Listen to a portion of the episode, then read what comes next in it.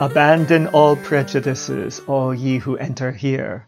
Park your paradigms, perk up your ears, and open your mind as we now shine the laser light of reason on the topic of astrology. Which house system is really the best?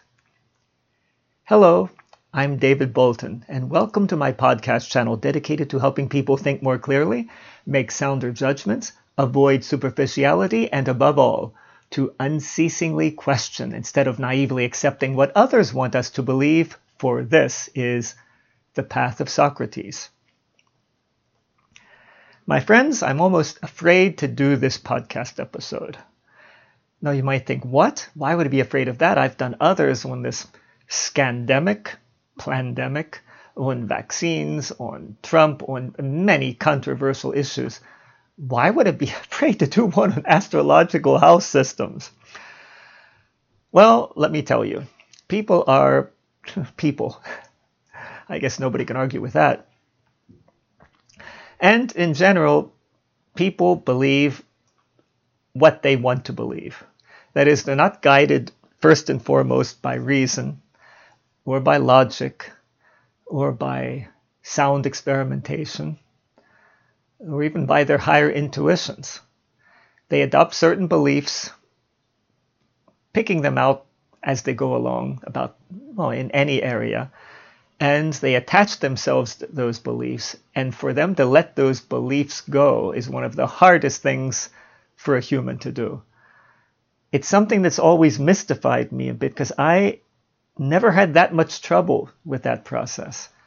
That is yes, I'm I have certain beliefs that I'm convinced of. But if I find solid counter evidence or evidence that I haven't been reasoning properly, I'll change my reasoning, I'll change my beliefs. I've done that in a number of areas. But I've come to see myself as an exception to the rule because most people will just have their beliefs in some area, whether it's religion, whether it's politics astrology, and once those beliefs have become solidified in their minds, it's almost impossible to change them. Now, talking about a subject such as astrology houses, that seems so harmless, doesn't it now? But let me tell you, Jeffrey Dean, in his wonderful book 1976, Recent Advances in Natal Astrology, that even though he's turned away from astrology, I recommend everybody look for an old edition of that book it really gets you thinking about a lot of things in astrology. And astrology should be more scientific. Astrologers complain, oh, uh, why don't scientists take us seriously? Well, my fellow astrologers, I could give you a whole list of reasons why they don't take you too seriously. Because so many of you treat astrology as, as a relig- religion and not as a science. Now, astrology doesn't have to be 100% scientific. Psychology isn't 100% scientific. Psychiatry certainly is not 100% scientific. I, I could sing a song about such areas, and I will in the future in podcast episodes. What I'm saying is there's some things that are extremely scientific, mathematics, for example, physics. And then there are all these other areas that would like to be sciences like psychology, but they're not really strict sciences. I've known mathematicians that totally reject psychology. That's not science. That's that's pseudoscience. And in a sense, very real sense, they're right. And when they say it about astrology, they're right about that as well. This doesn't mean that psychology is ridiculous and not valid. I mean, we can learn a lot through psychology. I certainly have.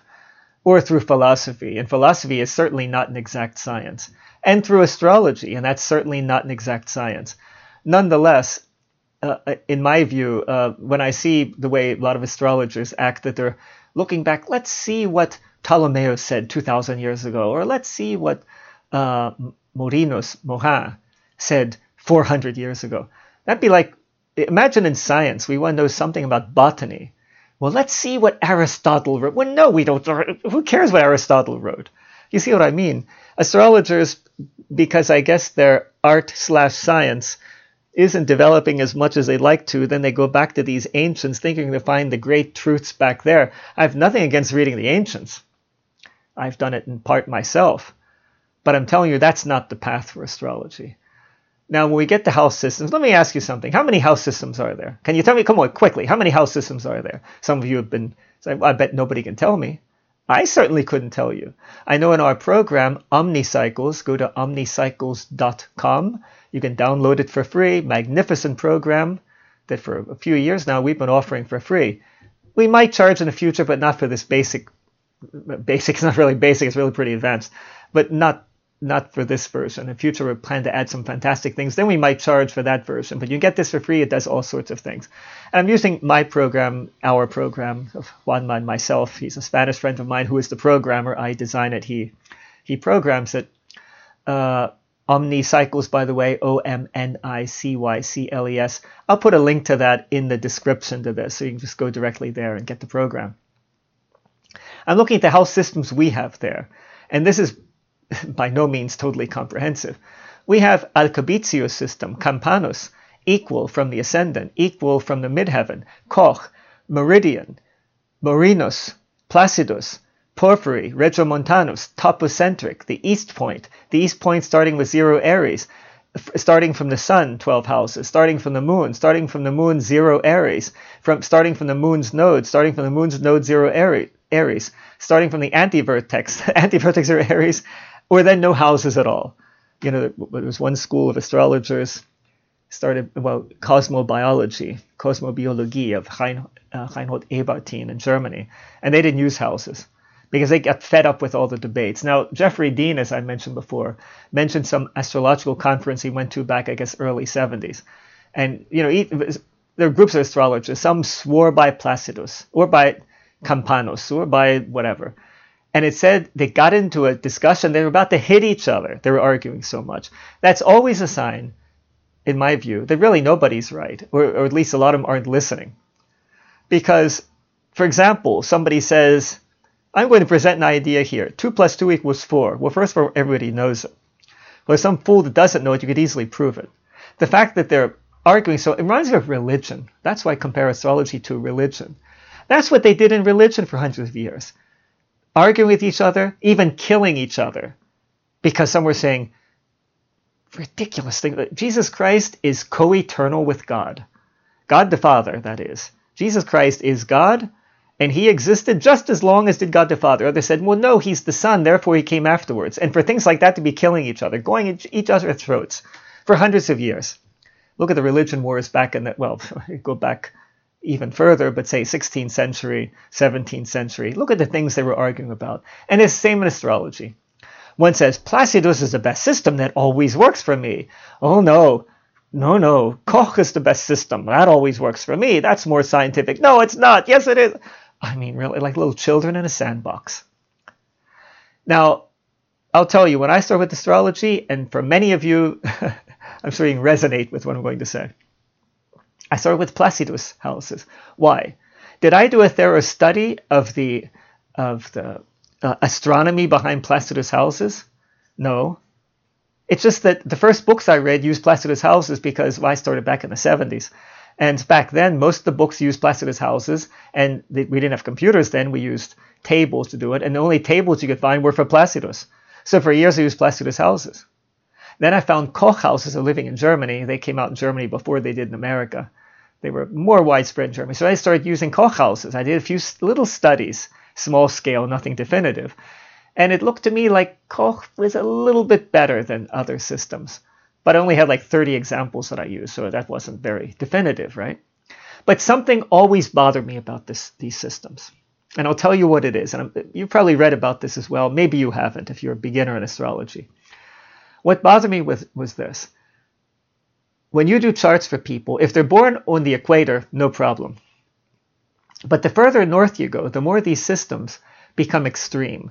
You know charts like that, right? Where maybe in one chart you have, and this is always the case if you have, for example, uh, the midheaven is zero Cancer, and so the ascendant is zero Aries, no problem. But if the midheaven, like in my case, is mid Libra, then your ascendant well, it could be square to that, mid Capricorn, if you're born in the ascendant. But the further north you go, or the further south, the more it deviates, and that angle between the midheaven and the ascendant is no longer 90 degrees. In my case, it's only 69 degrees. If I were born in the north of Sweden, it might only be, I don't know, 40 degrees. If we're born, well, in the north, we might only be, you know, 30 degrees, whatever. In other words, you have some really small houses and some really big houses. The further north you go, or the further south, but usually it's further north. If you, well, there's much more population in the northern hemisphere, right? When I lived in Germany, if I did a chart while I lived in Kassel, 51 degrees north, and so this this ex, extreme situation, the angle between the midheaven and the ascendant not being 90 degrees, it would sometimes only be like maybe 60 degrees, 55 degrees. You're born in Hamburg, which is a little less. If you're born in Sweden, especially in the north, well, you get to a point around the Arctic Circle where the house systems collapse. What does that mean? It means your midheaven is the same point as the ascendant. In other words, six houses don't exist. right? If you imagine the midheaven and the ascendant being the same point, you have six houses that are tremendously huge. Each one is 60 degrees of 30, and six of them don't exist. If you're a little further south of that you do a chart, well, okay, between the midheaven and the ascendant, and I've experimented, I've seen charts where where there's only 30 degrees difference between your midheaven and your ascendant. And what does that mean? That means the three of the houses are only about 10 degrees wide. When, well, in the other side too of the chart, the lower half. So you, you have six houses only 10 degrees in size, and the other is like 50 degrees in size. And some astrologers say, well, for that person, six areas of life aren't that important, but six areas are much more important. And I think, oh my God, what kind of nonsense is this? Because I saw it as a simple problem of the astronomical realities of how the house systems are constructed. Well, in 2016, finally, what we added in our program a module that can convert, it's several steps, but you can convert your chart into coordinates to put onto Google Earth. And you can see exactly where your planets are. That is where their zeniths are. In other words, you can see the point on the Earth that's directly under the sun at the moment you're born, directly under the moon, right? Directly where the ascendant is, the midheaven. And I spent months, I mean, really many hours a day, going into the astronomical realities of what makes house systems. And everything I came up with confirmed my suspicions of many years. Okay, get, I hope you're sitting down, especially if you're an older astrologer who's been doing, say, Placidus or Koch or Campanus, any of these systems. I hope you're sitting down. I hope you're a patient person and you don't want to send me a letter bomb when you hear this or don't just want to destroy me because I'm going to say something so outside of the box. And for you, maybe so revolutionary. If you're older, you might have you might not be able to accept it because you're too set in your ways. I might be about to turn 66 in November, but I'm not so set in my ways that I'm not willing to change even my most dearly held views if I get counter evidence. So please expand your mind, open your minds here, right?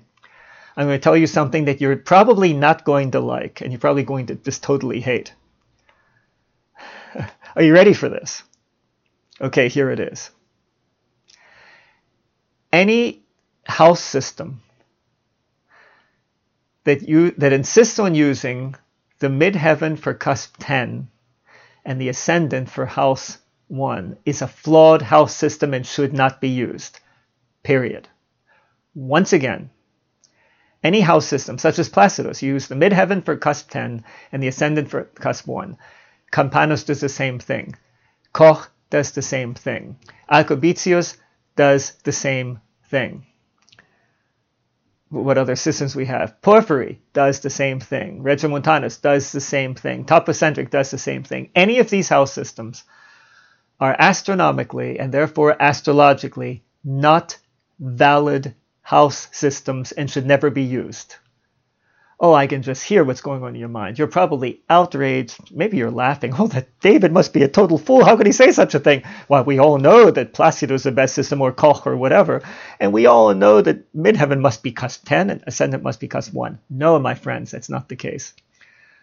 And I say if you believe that, you have not studied the astronomy behind this as much as I have. No doubt about it. What mystifies me is that even some people who have studied astronomy still use these house systems. Because they insist on using the midheaven as house 10 and the ascendant as house 1. Now, maybe in the future I'll do a video about this and I'll show you exactly what I mean with Google Earth. But in but here I just want to do it. I don't have the video set up and everything to do this, uh, to show you all of this. But basically it's this The ascendant is a point that by definition is always on the ecliptic. Basically, it's always on the ecliptic. What is the ascendant? The ascendant in your chart, it must fulfill a couple of requirements. It must be on the ecliptic. It must be 90 degrees from your place of birth, this point called the ascendant, and it must be to the east of that point. That is, it's the point on the horizon because the horizon is a great circle that goes around your place of birth. It divides the earth into two parts. On one pole is your place of birth. Say you're born in Granada, Spain. I know some of my listeners are. you put Granada, Spain as the pole of this, and then you divide the earth into two parts. The top half with Granada at the pole, as if it were the northern hemisphere, so to speak. And then you have the horizon that's the circle that every point on that circle is 90 degrees from Granada. If you're born in Baltimore, as I was, then Baltimore becomes the pole. And the horizon is the great circle that divides the Earth into two parts, and every point on that horizon is exactly 90 degrees from Baltimore. Well, I say exactly. Actually, the Earth is not totally spherical, so but we're going to leave that aside for now. So, the ascendant, once again, must be on the ecliptic. It must be 90 degrees from your place of birth. And it's that point in the ecliptic 90 degrees from, from place of birth that's on that's well it's 90 degrees from place of birth that is it's on your horizon it's on the ecliptic and it's the point of ecliptic to the east. The descendant is is the opposite in that sense. It must also be on the ecliptic. It must also be 90 degrees from place of birth. But it's that point on your horizon on the ecliptic right that in, intersection between ecliptic and horizon that's to the west of your place of birth. That defines the ascendant and descendant. That's a perfectly valid axis. It defines what's in the visible half from your point of view, that is above the horizon, and what's in the lower half, the night half from your point of view. Well, unless you're born at night, that would be the day half, but you know what I mean. That part that's visible from your place of birth. Well, not not totally visible. It, it, well, let's say like when the sun goes up, it's on the horizon. When it goes down, it's on the that's is excuse me, it's on the ascendant, but going up into your twelfth house. When it's descending, it's on your it's on the descendant of your place where you are, where the sun is setting, right? The ascendant is perfectly valid axis. Now, there's some astrologers, and there have been a long time, that said, no, we have to use the ascendant, and the cusp 10 should be the point 90 degrees from the ascendant. In other words, not the midheaven, because with only two exceptions during the day, the midheaven is not 90 degrees from the ascendant, unless you're born on the equator. And that angle could vary. It could be a very small angle between the midheaven and the ascendant, as I said earlier, if you're born like in north of Sweden or in Canada, northern Canada especially. And eventually it collapses that system. The further north you go to get back to that subject, you do something for the north of Sweden and you see, my God, between the midheaven and the ascendant is only 20 degrees at these really tiny houses, but then on the other hand, have these six really big houses, right? And that's ridiculous. I always saw that as ridiculous. But then you get to a point when you go north when the midheaven is the same point as the ascendant. Then you get to a point where the midheaven is below your ascendant, not above it. In other words, the entire system has collapsed. In other words, with the house systems, all of the house systems that I mentioned whether Alcobitius, Campanus, Koch, Meridian, uh, uh, Meridian, no, that's a different, so, sorry, that's, that's a bit different. Won't get into that now. Placidus, Porphyry, Regiomontanus, Topocentric, all of these systems totally collapse if you go for, uh, far north enough. For me, that was always the worm and the beautiful apple. In other words, you have this beautiful apple. House systems, Placidus. Oh, look at my Placidus system. It always works for me. You ever hear of it? So it works for me. I'm going to talk about that in a separate. That, that's self delusion in great part. I'm going to explain why. Once again, you see, I'm an iconoclast, but a truth seeking iconoclast. In other words, I'm not like the kid that lives on a farm and delights himself chasing the chickens around to ruffle their feathers, you know, just because he wants excitement, wants to bother these chickens. I, I know I'm going to ruffle some feathers with this talk. I'm not, that's not my goal. It's not my goal to run around ruffling anybody's feathers. It's my goal to seek the truth. And if in seeking the truth I come to certain conclusions, if, if, my conclusions ruffle feathers, I don't care. Think through what I'm saying. Don't say, oh my God, that David Bolton, he's talking against all these health systems. We must be crazy, or he's not really an astrologer. He's, uh, I don't know, uh, some kind of negationist planted by the scientific community hates astrologers, any such nonsense. Uh, don't think that. Uh, I am an astrologer. I've thought more deeply about these things. This might sound arrogant, but like to quote Will Sonnett, no brag, just fact. I've thought more deeply about these things than well over 90% of astrologers, professional astrologers. Uh, yes, I have. I know it. Because most professional astrologers just accept certain techniques and certain ways of doing things, and then they have their clients, their courses, whatever, and they don't really think deeply. They don't con- continue to question, continue to question, which is what we do if we're in the path of Socrates. And no, that's not a preparation for ending this talk yet. I try to weave that in there. We who are in the path of Socrates think this way. Okay, goodbye now. No, I'm not going to do that to you now. I don't care what it is, any deeply held belief, even my own, I continue to question because that's the path of truth seeking. So I'm an iconoclast occasionally, and sometimes will confirm things that many, many, many others have thought in the past. That's fine too. I'm just trying to approximate the truth as much as possible. Now, the ascendant, as I said, is this point. It's well defined. It's on the horizon. It's on the. It's the point of intersection between the horizon of your birthplace and the ecliptic. To the east, that's the ascendant, and to the west, that's the descendant. That's a description of the ascendant. Always, always, always. And it has its place primarily on the ecliptic. But now we get to the midheaven. Ah, that's different. The midheaven in reality does not have its primary point of origin on the ecliptic whatsoever. Well, this will be a shock for many astrologers. No, it's basically a point on the equator it's basically a point on the equator. Why? Hmm.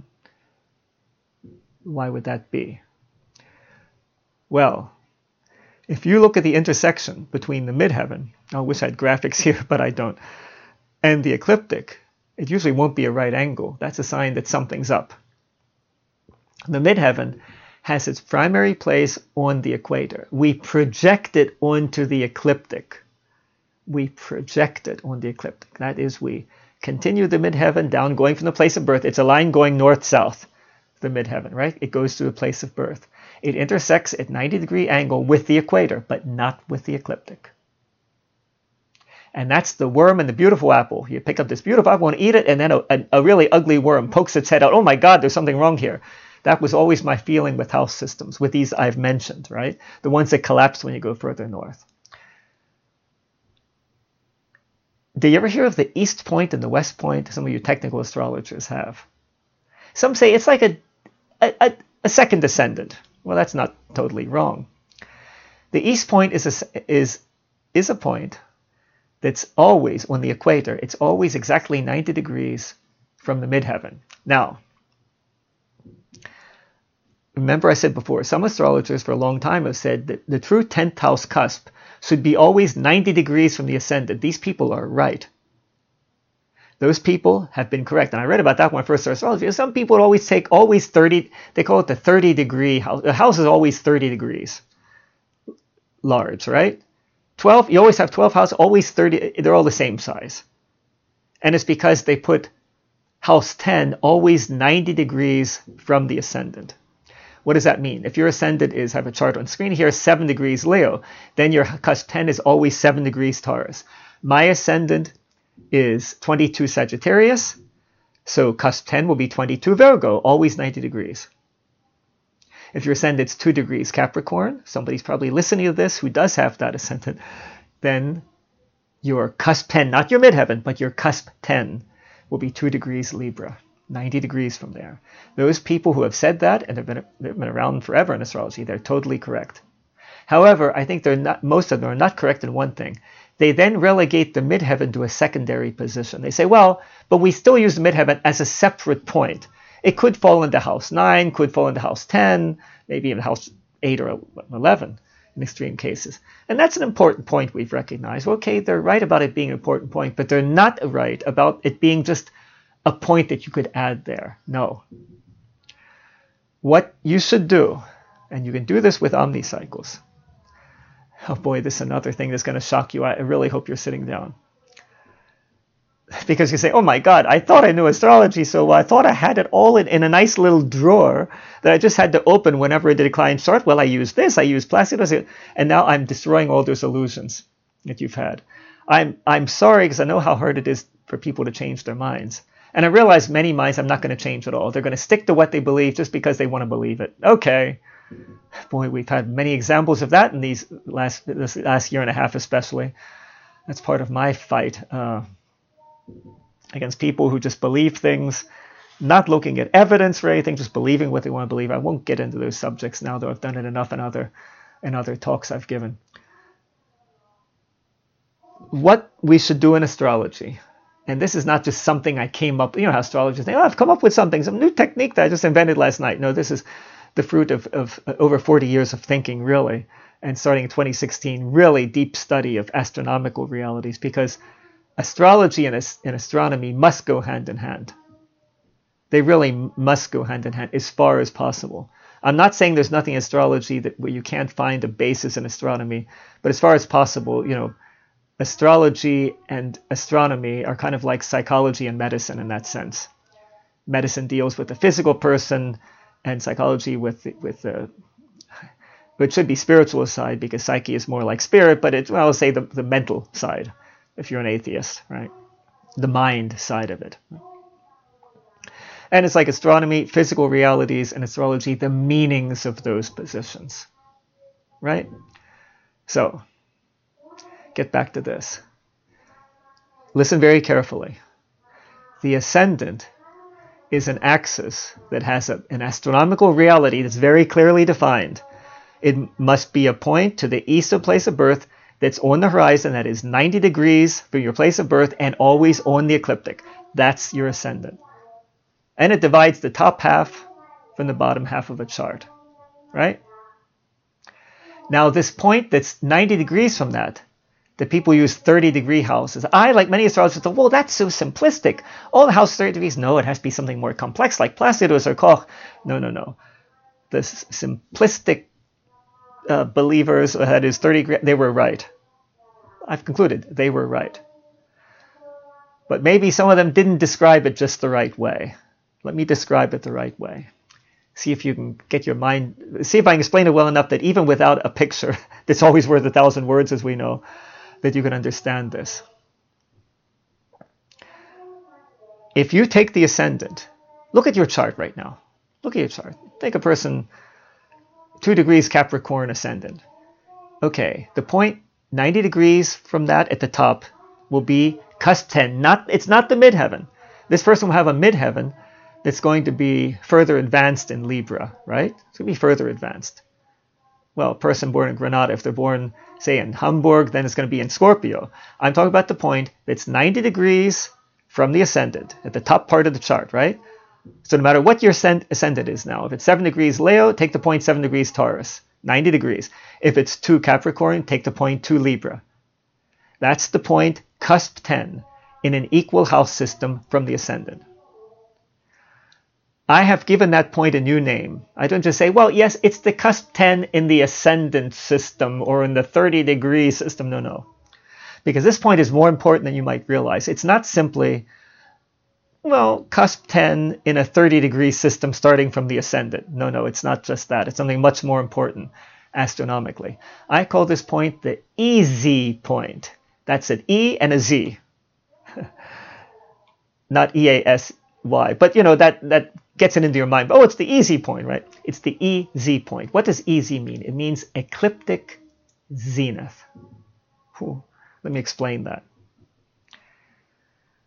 The ecliptic right? Uh, the EZ point, that is that point on the top part of your chart that's 90 degrees from your ascendant, is the point on the ecliptic that is closest to your place of birth.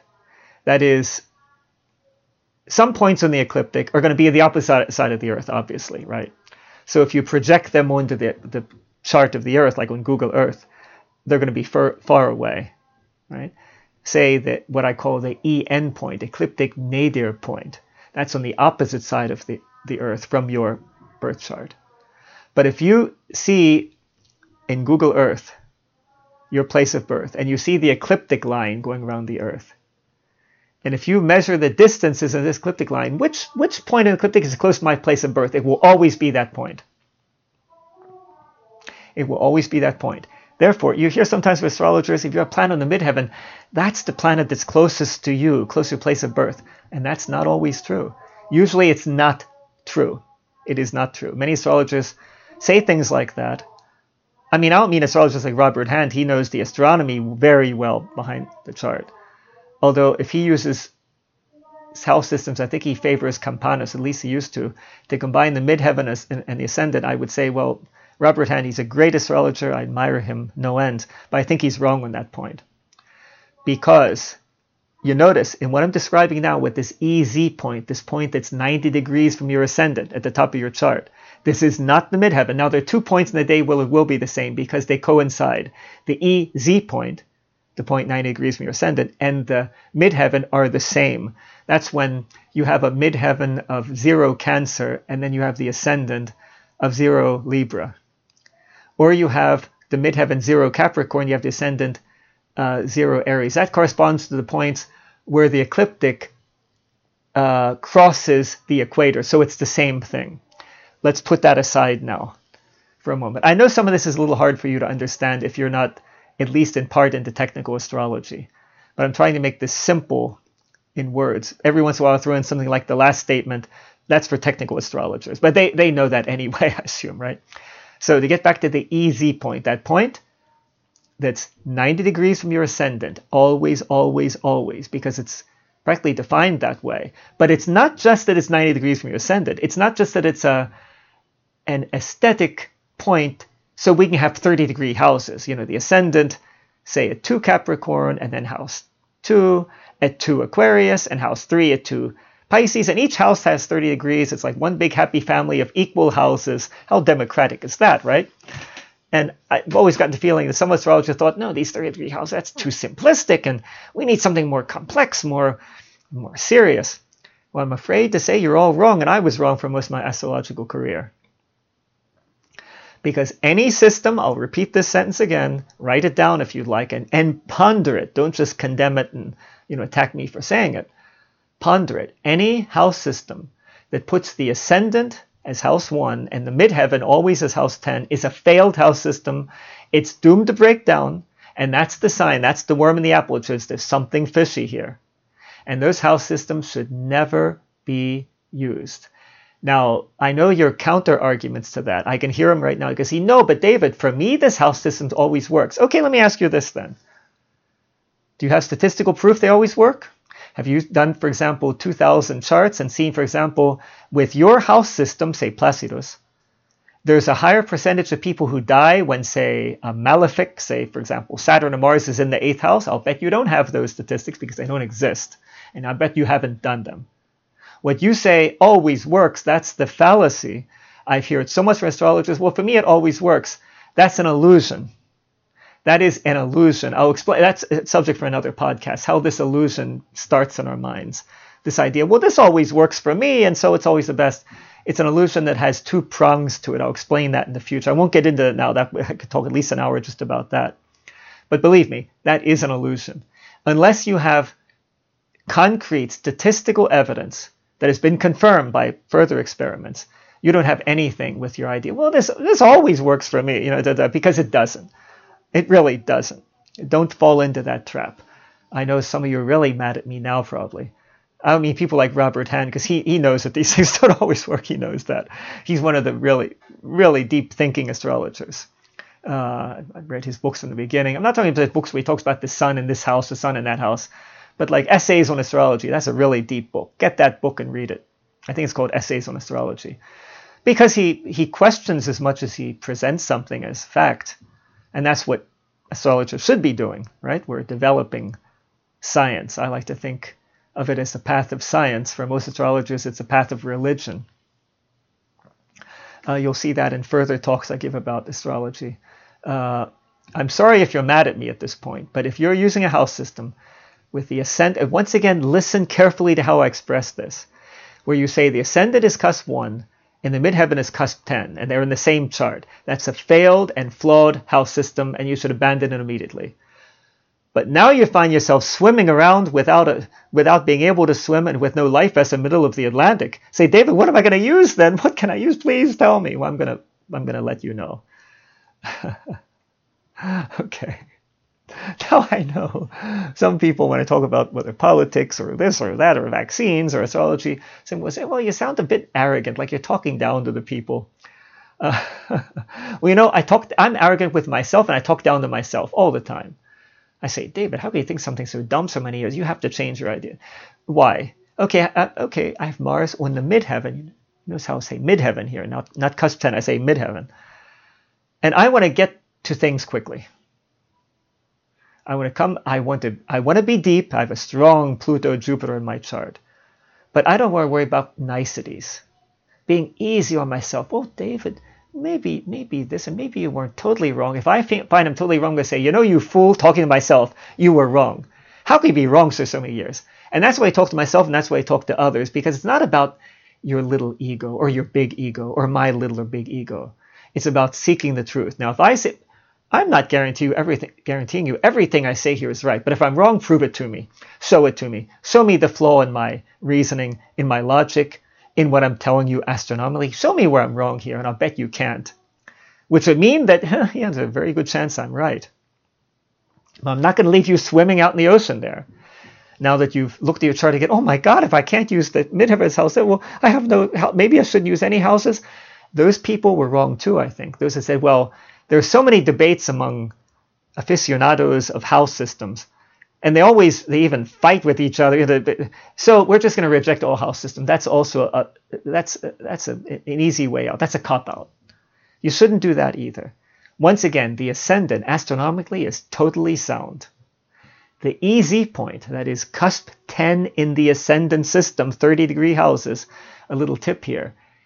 Any house system that's used should always have 30 degree houses. Once again, you're probably I hope nobody have had a heart attack, you know, because I could really shock people saying, if you, especially if you're an older astrology uh, astrologer and you've been using a certain system all your life, you know, whatever it may be, and oh my God, he's saying I can't use Placidus, saying, oh my God, and you have a heart attack. I hope that doesn't happen. If so, don't blame me, because I warned you in the beginning I was going to be a little shocking, right?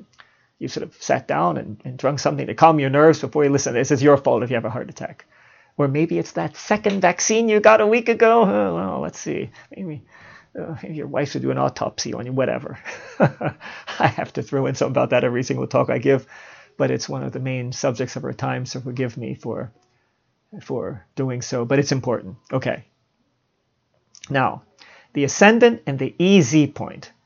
I'm not going to go over that, that spiel with the, the ascendant and and cusp 10 in the equal house 30 degrees system ascendant. It's much too long.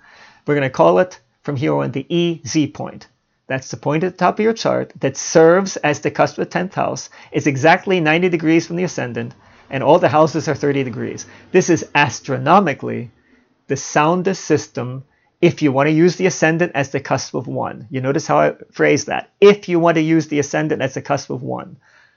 No matter what you choose as I won't call it an ascendant because the east point is not an ascendant.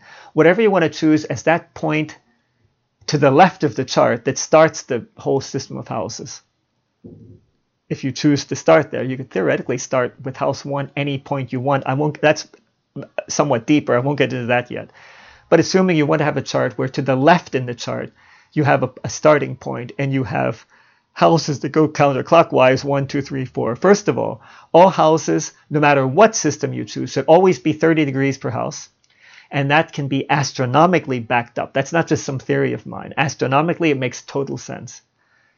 And second of all, for an ascendant based system, house 10 should be this EZ point. That is, it's 90 degrees from the ascendant and from the descendant. It's at the top of the chart. And that point represents, astronomically, the degree on the ecliptic, whose zenith, that is, whose point, if you project the ecliptic onto the Earth, it's the point that is closest to your place of birth. Okay, now let's get to the midheaven.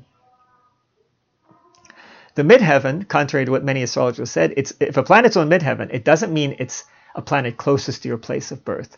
That would be a planet on the EZ point. Example. Let's take a chart. And you know, uh, I could say my chart. Uh, where could you see my? Do I have my? I'm gonna. Let, excuse me. Uh, so we have some kind of graphic here. What I'm going to do is I'm going to go into our site, omnicycles.com. Omnicycles.com. I'll put it in the links there. And let's see if I just happen to have my chart use as example. I mean, you can download OmniCycles. I think there's one chart in the database. It's my chart. It serves as an example, right? Uh, I even forget what my site looks like hardly. Oh, wow. If you go into my site, omnicycles.com, you'll see a lot of graphics. Uh, I clicked on coordinate systems. A lot of what I'm talking about now, it says OmniCycles uses a variety of coordinate systems. Click on that big button there and you'll see some of the graphics. Some things might become clearer from that. I don't know.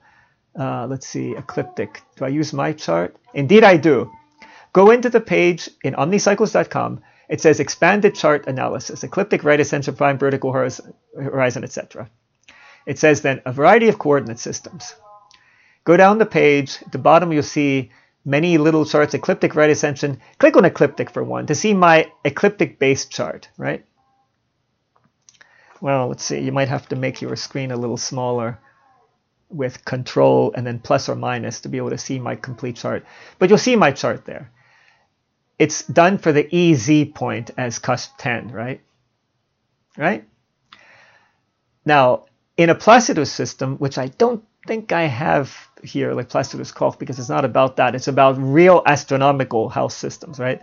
You would see my midheaven as being conjunct my Mars you get something approximate to that if you go to the right ascension chart there. That's next to the ecliptic. And you'll see how the midheaven there, well, this is mundane prime vertical. It's not the same as well, mundane. It's right ascension. Ah, no. Yeah, click on. You see that page I was talking about, then ecliptic at the bottom there. You see these little charts, right? Right next to it. Don't click on mundane RA, right ascension. Click on just right ascension chart, right? and then it expands, and you'll see how my Mars is on the midheaven. My midheaven being 1224 Libra. Now, on the ecliptic, my midheaven is 13, about 1328. In other words, if you did my chart in Placidus, you see my midheaven as 13 degrees Libra. But the midheaven is really a point on the equator. I hope I'm not losing you here. But you'll see that this chart also has 30 degree houses, but its ascendant, in quotes, that is, its first house, is the east point, EP. It's not the ascendant, the normal ascendant. In other words, what I'm running by you here is the following. The midheaven, I can tell you from over 40 years' experience, is a very important point in astrology. The ascendant, well, very important axis, I should say, midheaven, lower heaven, right? It's a very important point. It responds very well to transits to natal planets there. Just as the ascendant is a very important axis, ascendant, descendant, but they do not belong in the same chart. And I don't care if millions of astrologers put them in the same chart, it's a mistake to do so. Well, I feel like, you know what I feel, I feel like here? I feel like a fellow Scorpio, Martin Luther. You know the story of Martin Luther? Lutheran religion. I'm not a Lutheran. I don't consider myself a Christian in that sense. I'm a, I do believe in a supreme intelligent creative force, call it God, but I'm not a, a Christian in that sense. But what did Martin Luther do? Well, for centuries, it was Catholic dogma, Catholic dogma. And he said, wait a minute, wait a minute here. Some of these things the church is doing aren't right. You know, these indulgences, selling out little piece of paper. And if you buy this, you can get 100 years less in purgatory because it went to finance the building of St. Peter's. And well, get into history. It was a really interesting story. But other things the church had taught, and Luther said, wait a minute, this, this, they're not following really the Gospels. And so what did he do? He came out and he wrote these theses, you know, and it, it was this long list of grievances, and he tacked them up onto a church door. and wow, this was the revolution. Let the revolution begin, right? Because the church didn't like it.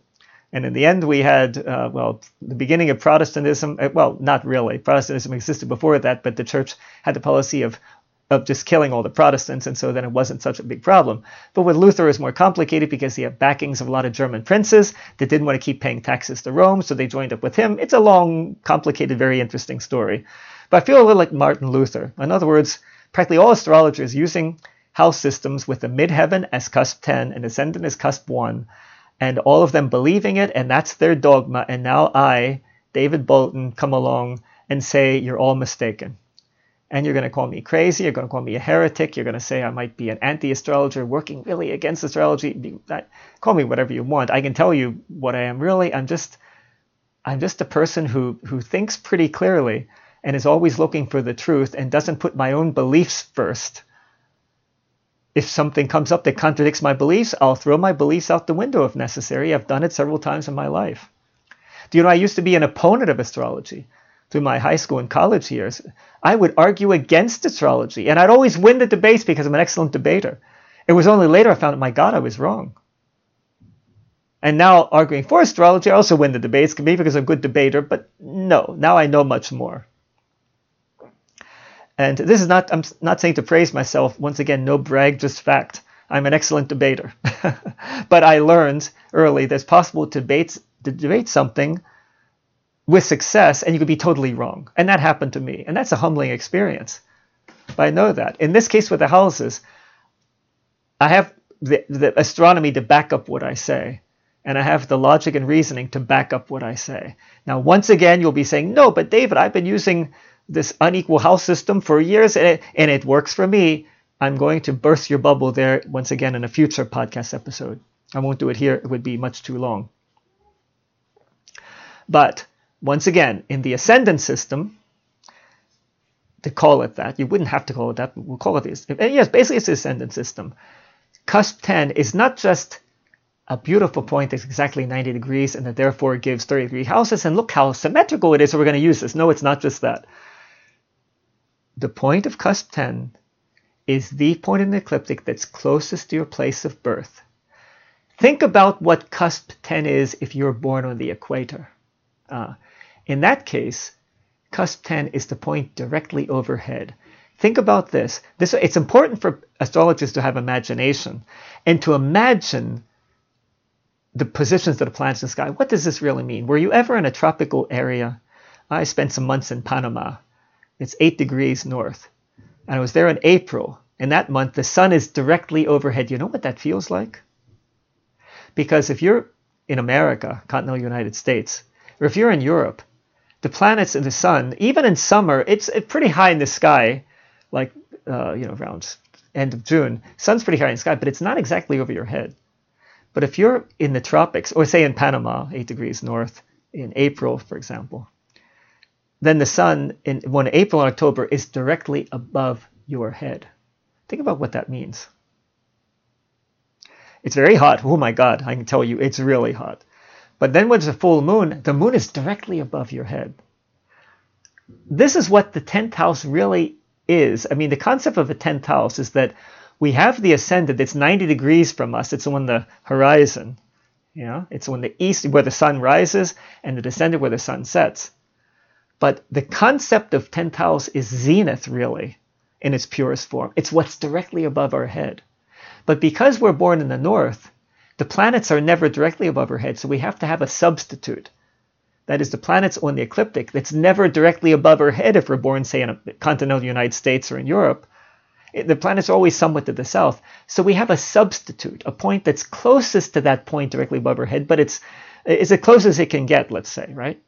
Now, once again, if you're at my site, you're looking at my chart, if you're just imagining that, on a midheaven based chart, Mars is close to the midheaven. But my Mars, in reality, the zenith of my Mars projected onto the Earth is 45 degrees from my place of birth. But other planets are like Pluto is considerably closer. You don't see that in either chart. That gets a little too deep for my purposes here. But I will say this.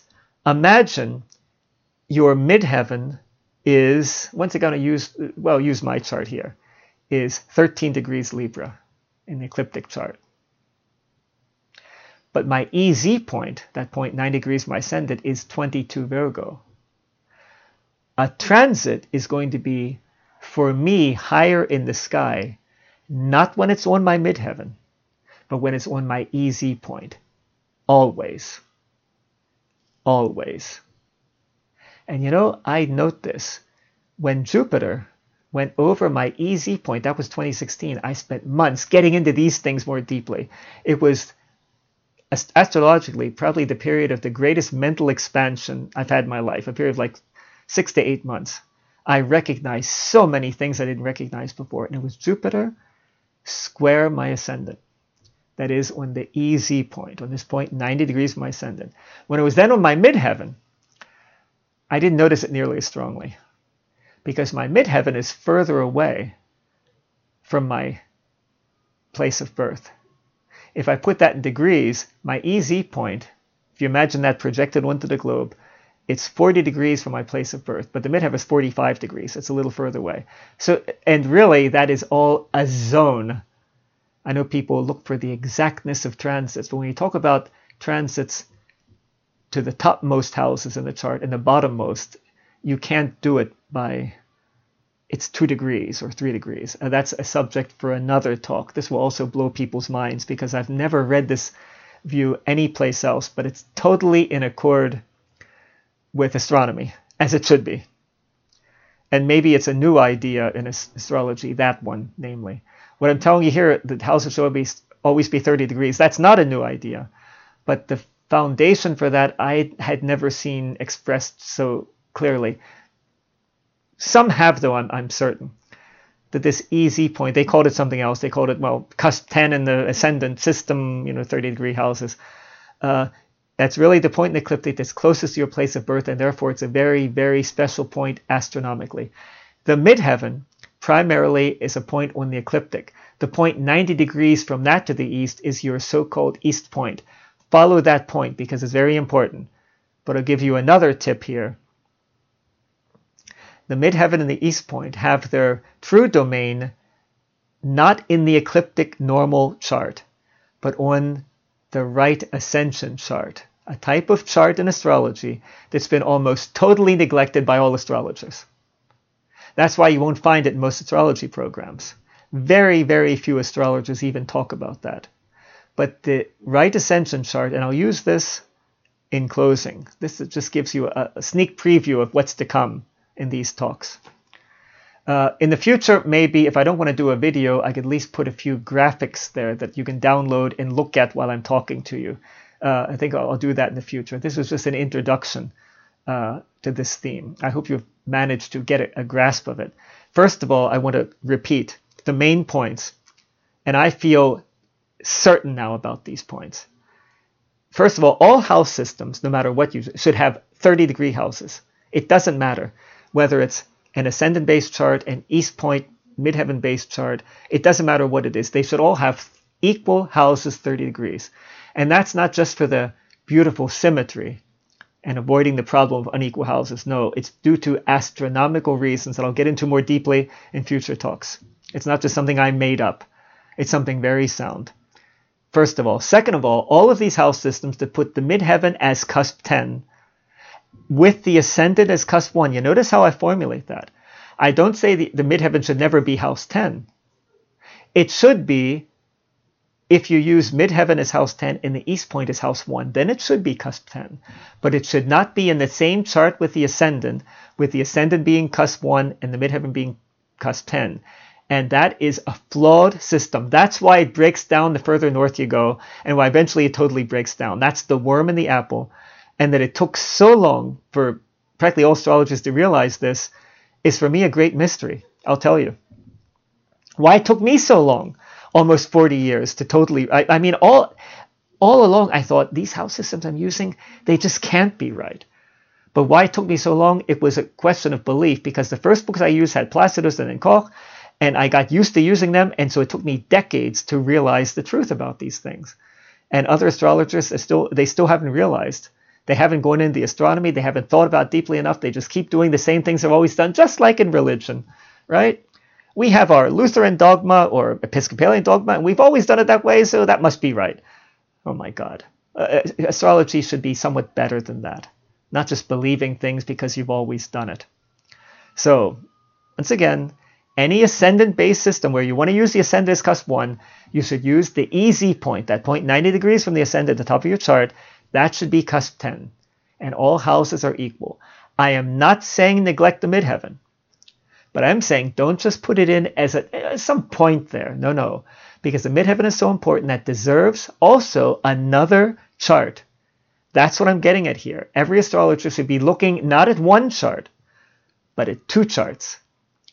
The one chart is the ascendant based chart with the easy point there at the top, all houses 30 degrees.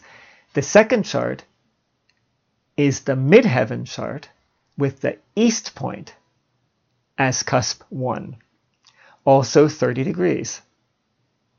And furthermore, the midheaven has its primary place on the equator. Therefore, the midheaven based chart, midheaven east point chart, east point serving as uh, cusp 1,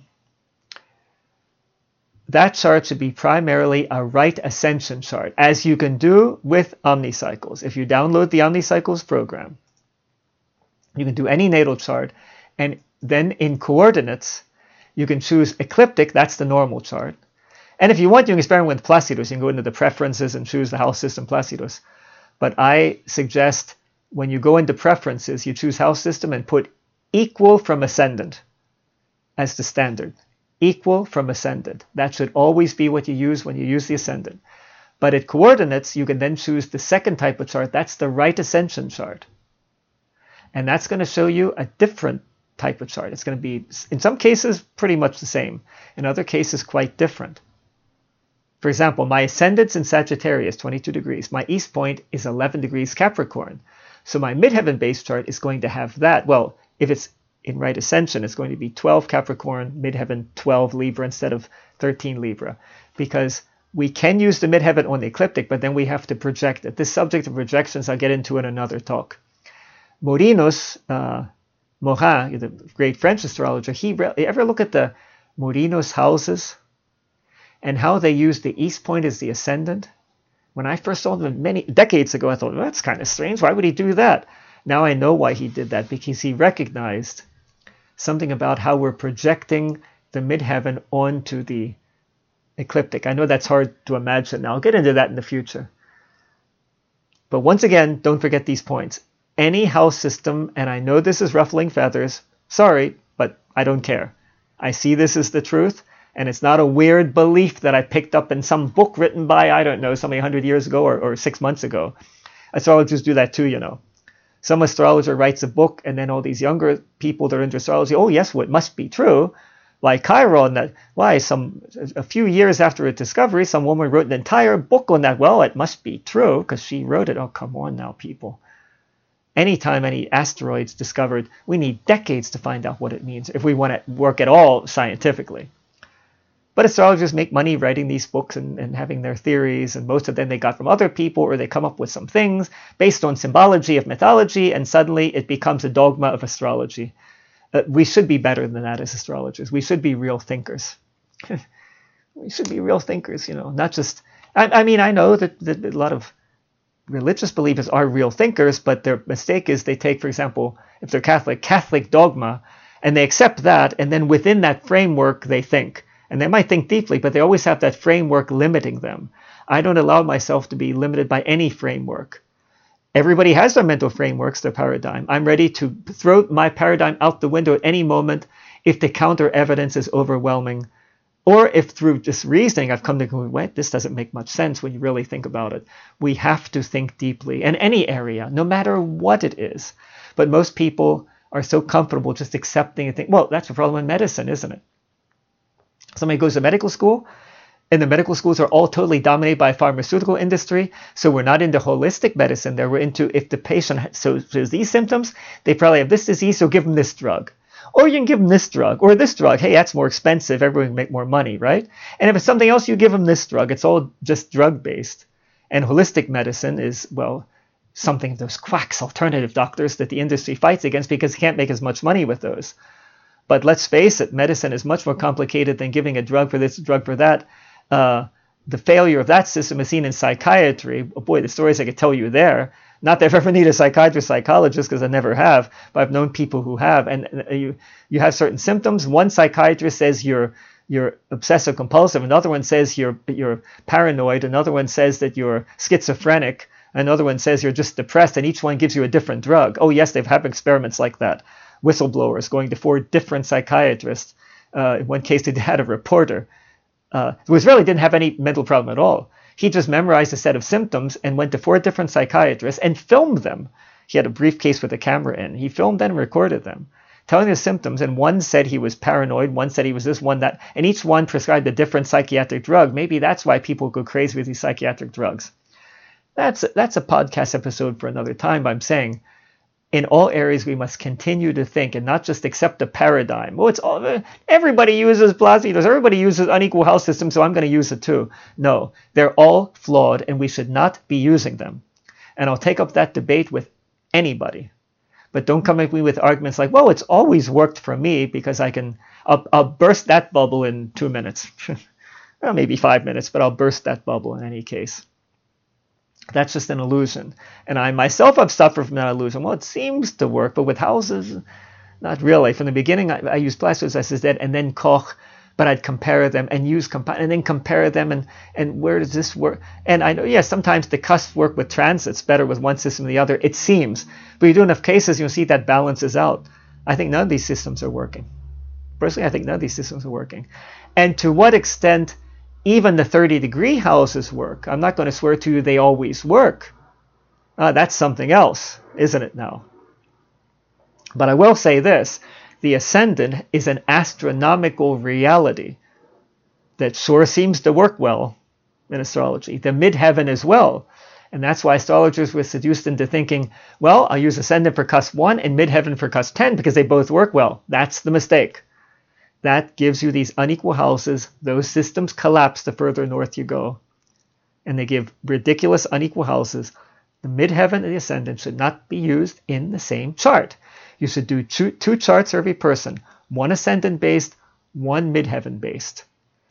And ideally, it would be one ascendant based on the ecliptic and one midheaven based using the right ascension chart that you could get in OmniCycles. Go to omnicycles.com, use the link I'm going to put into the, the, the, the description of this podcast. Go to OmniCycles, download OmniCycles. If you have problems with it, contact me. Uh, I think you have to, if you use like Windows 10, uh, sometimes it won't work with the installation. You have to install it as administrator. Right click the exe file and install as administrator, first of all.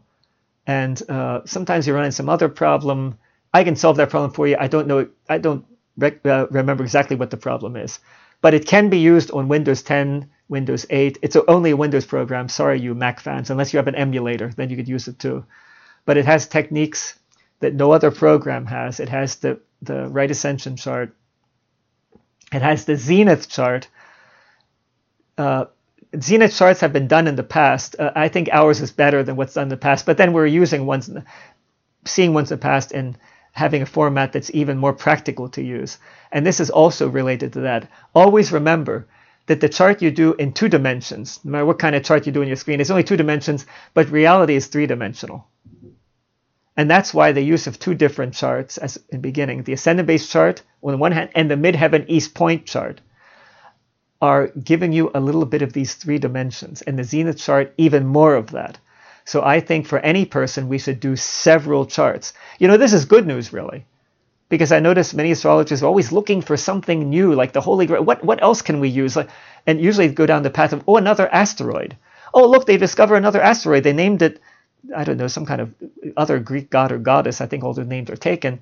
And so, what was that Greek goddess like? Oh, she was like that. So that, therefore, that's the meaning. Uh, come on now, please think a little bit.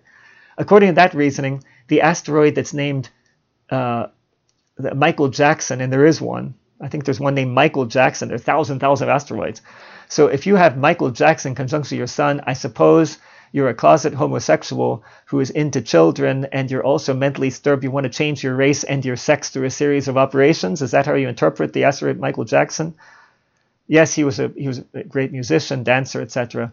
Uh, but let's face it, he was a little messed up upstairs. And if you have your asteroid Michael Jackson conjunction, conjunction your Sun or Mars, don't worry. I don't think it means that really. But that's how superficial many people are. They're, oh, they discovered another asteroid. It's called this. Well, what would that mean in my chart? And going right over into interpretation. Uh, that's not the path. That's not a scientific path, people. Uh-huh. That's a path of nonsense and religion, or nonsensical religion, I should say. Religion doesn't have to be nonsense, of course. And so think, think, think. Don't just adopt the system and think, well, this is my this is my system and it always works because it seems to work for me. Come on now, that's a sandbox. That's uh, we have to mature a bit further than that. Okay, I can say that with the benefit of being 65 years old. I mean, when I was in my early 20s, I was using Placidus all the time and thinking, thinking, wow, if we could just learn enough techniques, we can des- describe everything about human beings with astrology. And I'll tell you right now, I was a young fool in thinking so, because no, that can't be done. I can prove to, in another podcast episode, I'll prove to you the limits of astrology. I can prove to, I really prove to you. I'm not talking about theory. I'm talking about proof that astrology is really quite limited as to what it can do. I will give you absolute proof in another podcast episode that will be much shorter than this one. And it's something that many astrologers still haven't grasped. I think if they add enough asteroids, enough techniques, they'll be able to know more and more. In the end, they know 95%, 98%. You can't get anywhere close to that, no matter how good in astrology you are. Unless you're using something else as well, like psychic ability. Ooh, that explains a lot, but I'm not going to get into that here. These are just all teasers for future podcast episodes. I hope you've grasped the main point, and I hope you look at your chart with different eyes now. I'd like you to look at your own chart. For the moment, at the end here, look at your own chart and look at your ascendant. If you can, with your software, pull up the 30 degree houses, you know, with the they won't call it EZ point if you're not using OmniCycle. It won't see, say EZ there it'll be like cusp 10 or something. Would use and then look at that point, what I call the easy point, the point 90 degrees from your ascendant, the point that's at the top of your chart, 90 degrees, right? And consider that that is the point in the ecliptic close to your place of birth. That has every bit as much right, even more, it has more right to be cusp 10 in your chart than does the midheaven in an ascendant based system.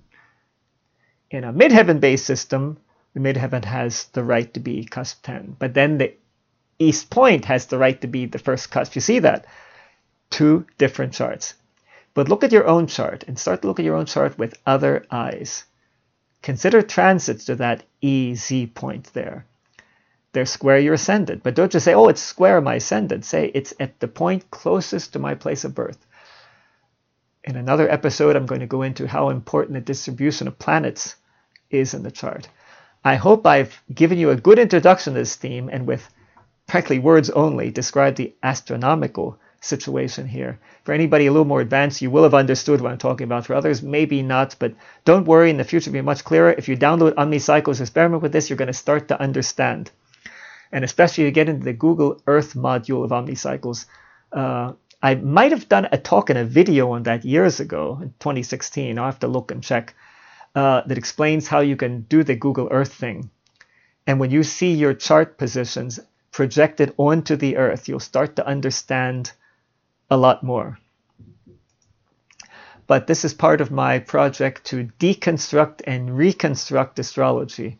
Get rid of a lot of the nonsense that's been taught in astrology, a lot of the things that don't have any sound astronomical basis, a lot of the fallacies of astrology, and move astrology into the 21st, maybe even 22nd century, going more towards the path of science. And no, I'm not negating the role of intuition or psychic ability. I'm not negating it. I'll get into the interaction between scientific astrology and the intuition of, of, of the individual astrologer in another talk. Stay tuned. By the way, my podcast channel, much of it has to do with politics. You might not want to hear my views on those things at all, depending on how brainwashed you've been. maybe you just don't want to hear any opposing views. Uh, maybe you do. Fine. Either way, it's fine. But I'm going to mark all of the astrological talks with astrology beginning, like astrology, colon, and then this, the specific subject. And if you listen to them, uh, get prepared for some iconoclastic thinking. And I will say some very clear thinking. I back up what I say. I've thought these things through for many decades, and I invite you to do the same before you reject what I say or before you accept what I say as well. Be sure you're following exactly what I'm saying in my thought processes. And think critically. And if I say anything you think just cannot be right, please write to me and let me know, because maybe I'm wrong in some detail. But on this subject, I don't believe so. Everything I've told you is in accord with the astronomy, and it makes total sense, believe me. And the only thing people can throw at me is that, well, no, but my, my Pano system works so well for me. And that's just a subjective illusion, I'll say. And I'll, I'll explain how that works in another episode. Because as you know, we who are on the path of Socrates, now I'm preparing my final words as you see, we always unceasingly question instead of naively accepting what others, even if those others be great astrologers, want us to believe. For this is the path of Socrates. Thank you very much for listening today. I hope it's brought you something or another. And until the next time, this is David Bolton saying bye now.